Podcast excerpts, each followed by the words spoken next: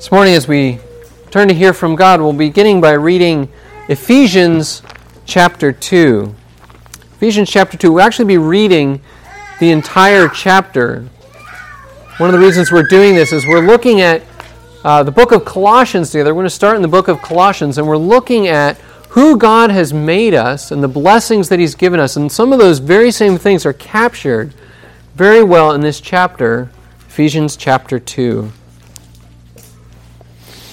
Let's listen together to God's word. And you were dead in the trespasses and sins in which you once walked, following the course of this world, following the prince of the power of the air, the spirit that is now at work in the sons of disobedience, among whom we all once lived in the passions of our flesh, carrying out the desires of the body and the mind, and were by nature children of wrath like the rest of mankind. But God, being rich in mercy because of the great love with which He loved us, even when we are dead in our trespasses, made us alive together with Christ. By grace you have been saved, and raised us up with him, and seated us with him in the heavenly places in Christ Jesus, so that in the coming ages he might show the immeasurable riches of his grace and kindness toward us in Christ Jesus. For by grace you have been saved through faith. This is not your own doing, it is the gift of God, not a result of works, so that no one may boast. For we are his workmanship created in Christ Jesus for good works, which God prepared beforehand that we should walk in them. Therefore, remember that at one time you Gentiles in the flesh, called the uncircumcision by what is called the circumcision, which is made in the flesh by hands, remember that you were at that time separated from Christ, alienated from the commonwealth of Israel, and strangers to the covenants of promise, having no hope and without God in the world. But now in Christ Jesus, you who were once far off have been brought near by the blood of Christ. For he himself is our peace, who has made us both one, and has broken down in his flesh the dividing wall of hostility, by abolishing the law of commandments expressed in ordinances, that he might create in himself one new man in place of the two, so making peace, and might reconcile us both to God in one body through the cross, thereby killing the hostility. And he came and he preached peace to you who are far off, and peace to those who are near. Who through him, for through him we both have access in one spirit to the Father. So then you are no longer strangers and aliens, but you are fellow citizens with the saints, and members of the household of God, built on the foundation of the apostles and prophets, Christ Jesus himself being the cornerstone, in whom the whole structure, being joined together, grows into a holy temple in the Lord. In him you also are being built together into a dwelling place for God by the Spirit.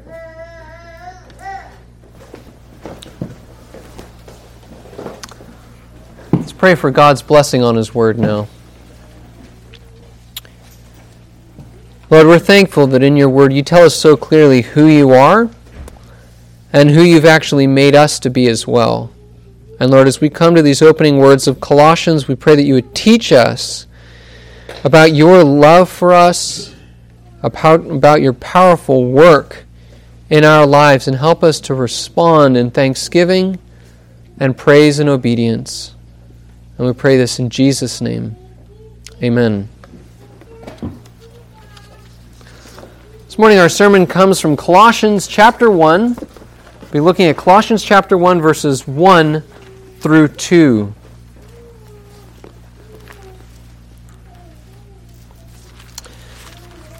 Just as a reminder of what we're doing, um, as promised, we are beginning a sermon series through the book of Colossians.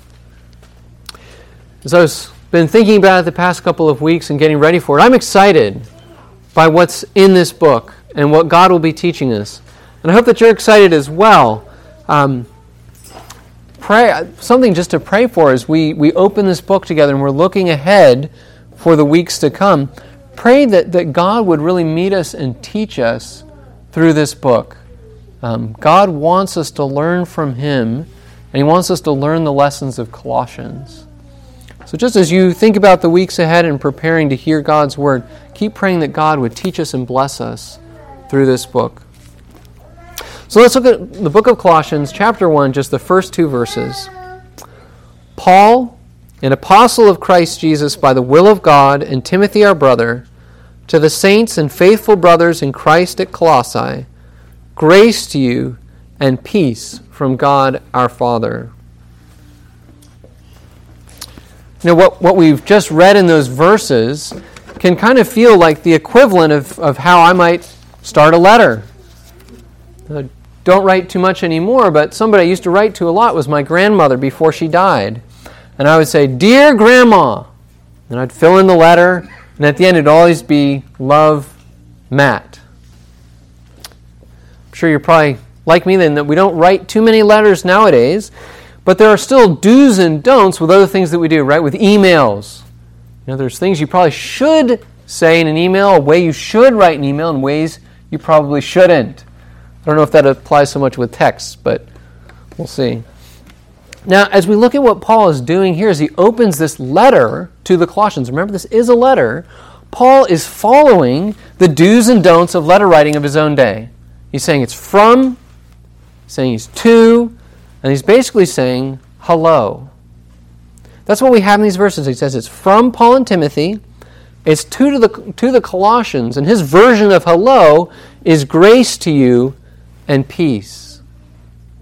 But Paul takes this very simple structure that you would have found in any letter written at that time. He takes that simple structure and he uses it to show some of the most important truths of the gospel. In each phrase of this opening, Paul is focused on God's work. And he's specifically focused on God's work to make Paul and Timothy and Colossians the people that they are. Paul's focus is really on identity. Who has God made us to be? In one sense, he's looking back on what God has already done to bring them this this point, God's past work. But he's also saying that what, what God has done, his past work, gives hope for God's present work in the Colossians through this very letter. God made the Colossians his people. He has given them leaders like Paul and Timothy, so he is going to keep working in them. Even as I say that, pretty obvious I'm not Paul, and you're certainly not the Colossians, right? How does this letter, how is this letter going to be used in our lives? Well, the same basic principle actually applies to us as it did to the Colossians. There's a sense that we, like the Colossians, are in the same boat because God has been at work in us. He's brought us into His church, He's given us His word, He's given us His leaders, and because of what He's done and who He's made us, that gives us hope that He is going to continue to work in us through this very letter to the Colossians. As we look at these opening two verses, it's a very simple main point that God continues to work in us. God continues to work in us because He's given us salvation, and He's now applying that salvation in our lives. So God continues to work in us, His people, because He's given us salvation, and now He's applying that salvation into our lives. Now, as you look at these two verses, there's just three basic points. The first point is what God has done in Paul and Timothy. That's what we see in verse 1. Then we see what God has done in the Colossians in verse 2. And finally, we see what God is doing now at the end of verse 2. So, what has God done in Paul and Timothy? Let's look at verse 1 together. Paul opens this letter to the Colossians by first introducing himself and Timothy. And Paul highlights one main thing about both himself and Timothy God has chosen them to lead the church. God has chosen Paul to be an apostle, and he's chosen Timothy to be a pastor. Notice that as Paul introduces himself, he is focusing on who God has made him. He says, I am Paul, an apostle. You know, Paul could have said many things about what God has done in his life. You know, he could have talked about his dramatic conversion on the road to Damascus. Or he could have talked about how God has brought great success through his ministry, all the churches that he's been part of starting. But Paul here focuses on something else about what God has done. And it's on the office that God has given him. He is an apostle. Remember that an apostle is someone who is chosen by Jesus Christ himself and instructed directly by Jesus to be a witness about Jesus, his life, death, and resurrection. And he has been tasked by Jesus to lead the church in those first early years. As we see in Ephesians, actually in that very chapter we read earlier, that these apostles that God chose, it's a small group of men, but God used them to lay the foundation for the church. They are the foundation of this church here. So that's part of what Paul means then by saying he's an apostle. That Christ Jesus has chosen him. Notice he says, I'm an apostle of Christ Jesus. I belong to Jesus as an apostle. I have been chosen, commissioned, and taught by Jesus, and now I operate under Jesus' authority. Paul, as an apostle, can only do and say what Jesus himself has told him to do and say. Think about it, on the one hand, that's actually a lot of things, right? I mean, Paul will tell, say later that he has to proclaim the whole counsel of God. You can also look at his life. What did he do with Jesus' authority to travel, to, the, to spread the gospel to the ends of the earth, to teach and correct the churches that God has raised up? There are many things that, that Paul did with Jesus' authority. But on the other hand, what Paul was actually told to do is very, very limited. Paul did not design his own job description. Paul did not invent his own message or his own methods. In everything he did as an apostle, he was serving Jesus Christ. But Paul also says that he's an apostle of Jesus Christ by the will of God. And he's actually making a similar point here in these words. Paul being an apostle is what God the Father planned and accomplished. If you think about it, it's what God the Father planned in eternity past, even before he made the world. He had chosen Paul not just to save him, but to establish him as one of the few apostles to lead his church. And now it's something that he has done in time to raise up Paul, to bring him to faith, to train him, and to give him this task. But also, the fact that it's the will of God means it is not up to Paul whether he's going to take that position or not. God does not come to Paul and say, You know, Paul, here's the job offer, right? Tell me at the end of the week if you want it. That's not what God did. What God wills, God does. But why is Paul telling the Colossians that he's an apostle of Christ Jesus by the will of God? He's, he's definitely not doing it to make himself look better. He's not doing it for them to say, wow, an apostle. Now, if you've read Paul's letters, you see that he is a man marked by great humility. He's a man who knows his own sin, and he is amazed that God would even save him. And not just save him, but even make him an apostle and to use him in that special way. So, even as Paul is saying he's an apostle of Christ Jesus, he's writing with humility. But he's not just writing with humility, he is writing with authority. What he is going to tell the Colossians in this letter is what God Himself, Jesus Christ, their head, wants for them.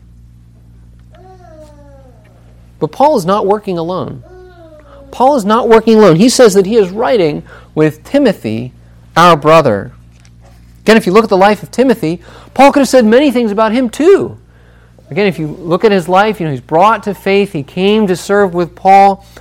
But again, Paul is just focusing on one thing that's true of Timothy. And that one thing is that God has made him a leader in the church. Paul identifies him as a brother. And when he says that, he's saying Timothy is a co worker with me. Actually, if you read through the introduction to many of Paul's letters, he mentions brothers he's working with. Timothy shows up a few times, so do many others. But in each case, those brothers are those that God has given Paul to do the work of ministry. And these really are the first pastors of the church. So when Paul mentions Timothy here, my brother, he is saying that here is a man, a brother, a pastor that God Himself has given me to work alongside me in my ministry. And not just my ministry in general, but now my ministry right here to you, Colossians. So Paul is focusing, remember, he's focusing on that one thing God's work in him and in Timothy to choose them as leaders for the church. And that identity matters because God is using them now in this letter to encourage, to teach, and to challenge the Colossians. Really, what we see in a letter like this is God at work in His church through the men that He has appointed. So, who God has made, both Paul and Timothy, is very important. But we see in verse 2, our second point, what God has done in the Colossians. The gospel truths in verse 2 are equally important for us to see. Paul and Timothy are writing to Christians. They are writing to members of the church in Colossae, those God has saved and has brought into his body, the church. And Paul again focuses on what God has done to shape the identity of the Colossians, to make them holy and to make them faithful in Jesus Christ and in the city of Colossae. Now, your translation might not say anything about the Colossians being holy. If you look at the ESV, it just says, to the saints. But that's actually what the word saints means it means the holy ones. As Paul looks at the Colossians, he sees that one of the most important parts of their identity is their holiness. Now, often when we talk about our holiness, we're thinking in terms of our, our sanctification, our, our growth in holiness, right? As we're fighting sins, we're becoming more obedient to God. And Paul speaks of that kind of holiness many other times in his letters. But here he's thinking about something else. Paul says the Colossians are the holy ones. God has actually taken them and made them holy.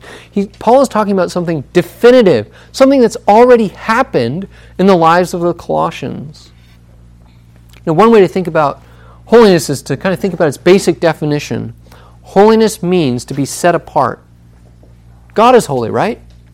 And what that means is that He is set apart from all sin and all uncleanness. And what's true of God is true of His people. God sets us apart when He saves us.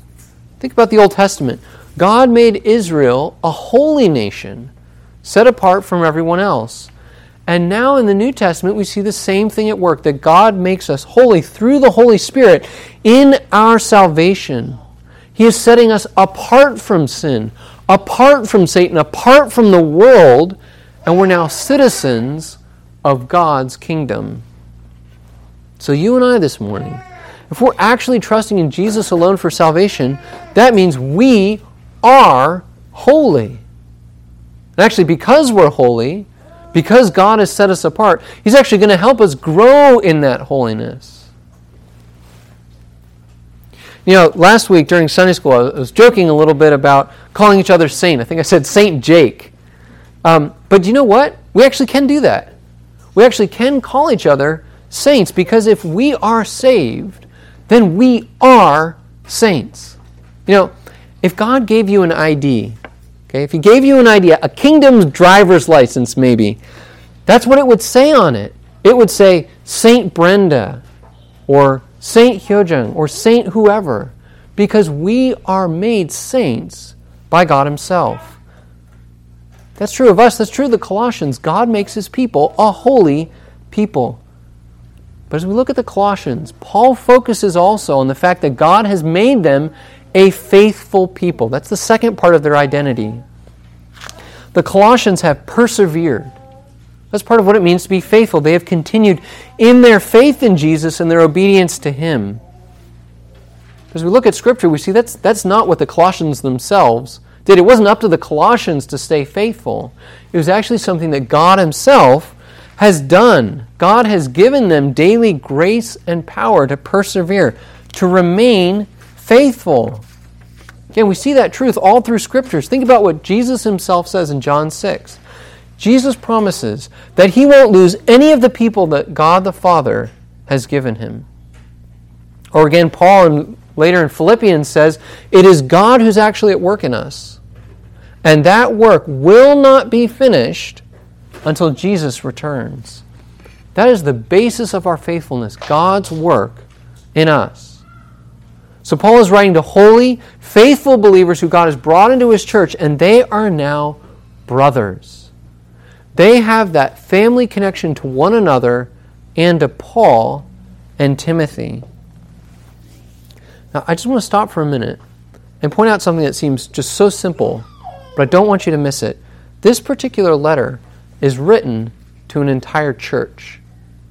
Okay, these are brothers together in the church. And this letter is meant for the brothers to hear together and to use together. I want that to serve an encouragement for us as well. That as we listen to God's word here as a body, not just in your private devotions, but here in the preaching of the word, as we're gathered as a church, these words are not just for you or you or me. These words are for us. And these words are meant to be applied to us as a body. The Colossians were meant to take these words as a church and live them. And we can do that same thing. But I've been mentioning the Colossians, but that's where Paul actually goes next because he hasn't said where these people are. If you got this far in the letter, these first couple of phrases, you might think, well, this could be true of anybody. Any church could have received a letter like this from Paul and still feel, feel kind of like that dear you know, fill in the blank now. Who is Paul actually talking to? But Paul is writing to a specific group of Christians, Christians in the city of Colossae. He's saying, Dear Colossians. Paul is writing to a specific group of Christians in a specific place at a specific time who have specific issues and needs. Now, we'll actually see some of those needs as we go along for instance, there seems to be a, some false teaching that's coming into the church, and Paul is fighting that. But actually, what we see in Colossians is even though Paul's addressing specific things, he gives very broad commands that actually affect each of us. Commands and teaching about the person and work of Christ. So, in a sense, God is using Paul to, to take the truth of the gospel and apply it directly to the Colossians' lives but it's not just for the Colossians. It's not, Dear Colossians only, read this letter. No, God is actually using the teaching of Paul here through the Spirit, and He's going to apply it to our lives as well. So if you think about who Paul is writing to, he's writing to the Colossians, he's writing to the church. That's almost like their, their street address. If you were going to write them a letter on the front, you would say to the Christians in Colossae. But Paul says there's actually a second address that they have. It's not just a street address, they have a spiritual address. They are in Christ. That simple phrase, in Christ, is such a key idea for Paul. Because when he uses those words, he's talking about our union with Jesus Christ. Like, like that relationship, remember that, that Jesus himself says, that relationship between the branch and the vine. That, that branch is connected to the vine and receives everything it needs only because it's connected to the vine. That's actually what Paul is getting at here when he writes about being in Christ. We are connected to Christ in such a deep, close way that what is actually true of Jesus Christ becomes true of us. Now, we don't become God, right? So we don't, we don't share all of those things, but we do share in so many things that are true of Jesus. Just think of his death and resurrection. Because we are in Christ, we share in his death and resurrection both now as we die to sin and live to righteousness, and also later when we die and are raised to life, eternal life with him forever. But that, that sharing in the death and resurrection, those are only some of the blessings that we actually experience through him as our faithful Savior. Paul's going to develop more about what it means to be in Christ throughout the rest of this letter. but he's saying that God himself has brought the Colossians into this kind of relationship with Christ. And it explains, actually, why he can call them holy and faithful. Only in Christ can we have those kinds of benefits. Now, just use the example of a kingdom driver's license. Uh, you know, I got my Virginia driver's license recently. I looked at the front of it today. Not today, this week. And on the front of it, it gives my address. Gives my address. I only live in one place. I hope so. I only live in one place. But if you think about that ID that God has given you as a saint, as a faithful believer, if you've given that I, if you look at that ID that God would have given you, you would actually have two addresses too, just like the Colossians. One of them would say in Yorktown. That's where we are, right? In Yorktown. But that second one would always, always, always say the same thing in Christ. Every believer who's been brought into the body of Christ shares those two identities. But you know that. You've heard these things before, and the Colossians do too. So to put yourself in the Colossians' position for a minute. They know who they are, they know they're living in Colossae. They know they're in Christ. They know they've actually had all these great blessings of Christ. Paul is not telling them something new. Right? So, what is Paul doing then? Why is he going out of his way to tell them what they already know? Paul is reminding the Colossians of their identity because everything else in the letter is based on that identity. Not directly. Like in some of his letters, Paul will focus on things in these first couple of verses, and he's going to come back to them later and say a whole lot more about what the church needs to learn. It's not like he's saying here, you know how I told you we're holy in verse 2? Well, let me tell you what it means to be holy. No, he's not doing that in the book of Colossians. But still, their identity is related to the rest of the letter in a general way. Because who God has made the Colossians should give them confidence that He is going to keep working in them through this very letter. So Paul's told them who he is, he's told them who they are, and third and finally, he's going to look at what God is doing now in them. Remember, God has made Paul an apostle and Timothy a pastor, and God has made those Colossians his holy and faithful people in Christ. And God's goal is to use Paul and Timothy to bless the Colossians. That's what God is actually doing right now in the Colossians. He's blessing them.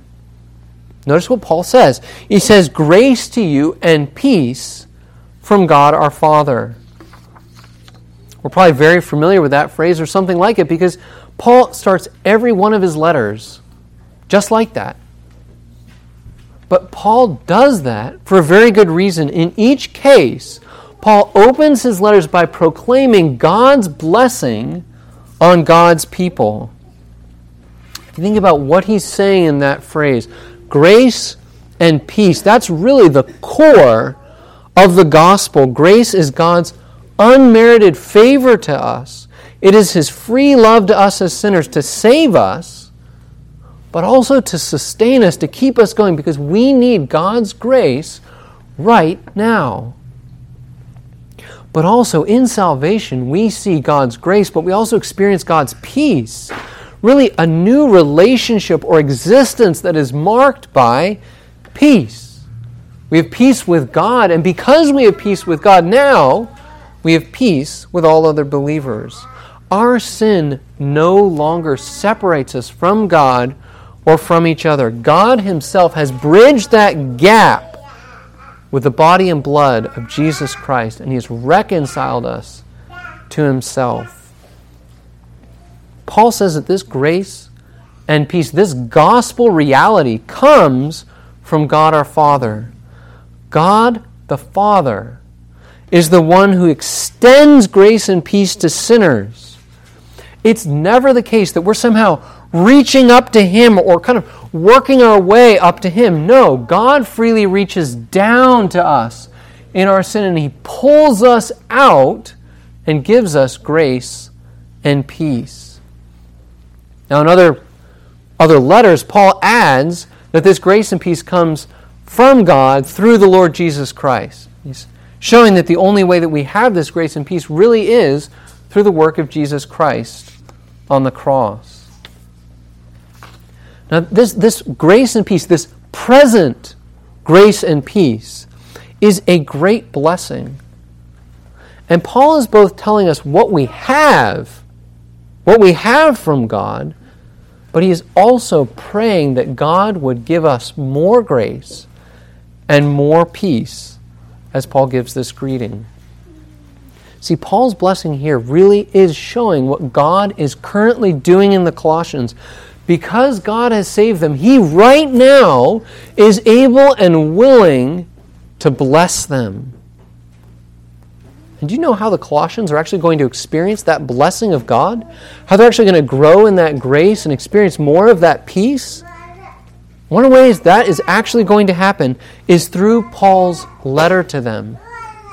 As they see even more clearly the grace of God in Jesus Christ, as they see even more clearly what it means to be at peace with the God of the universe, they will experience God's grace and God's peace through Paul speaking God's words to them. We begin every service here with a similar blessing from God. Sometimes we even use these exact words that Paul does. And we are doing that because God promises to bless you, his people, through the means of grace in worship. He promises to give us this blessing through his word through his sacraments, through prayer, through all of worship, God is at work in us to bless us. Do we come to worship expecting to receive a blessing from God? Do we come to God's Word expecting to receive a blessing from God? Do we even come here to this book of Colossians expecting to receive a blessing from God.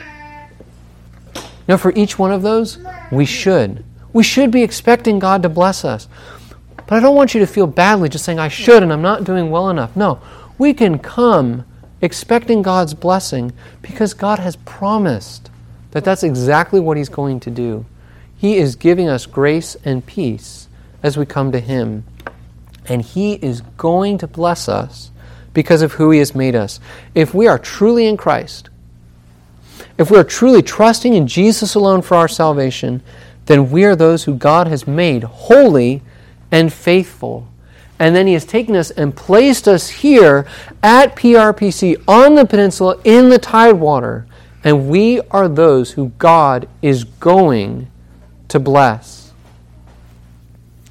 If I could encourage you to take home one point, it would be this remember who God has made you.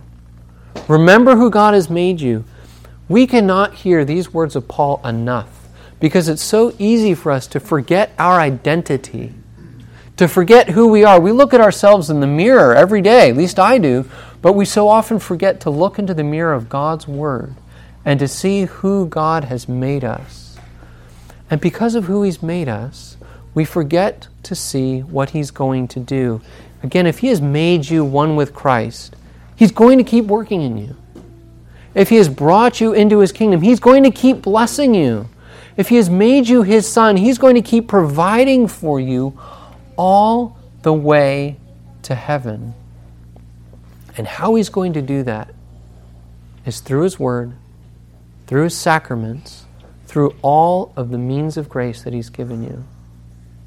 So, again, my great encouragement from these opening verses in Colossians Remember who God has made you and trust in God to continue to work in you through the ways that He's established. Amen. Let's pray together.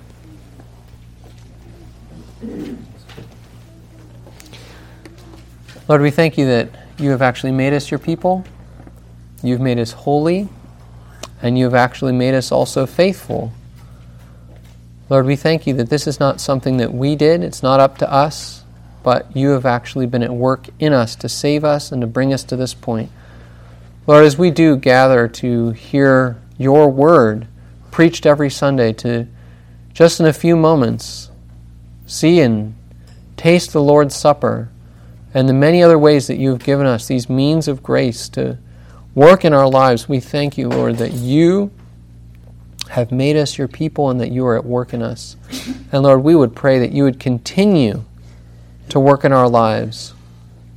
Help us to see the great blessings that you have given us and to rest in your power and your provision for us. And we pray this all in Jesus' name. Amen.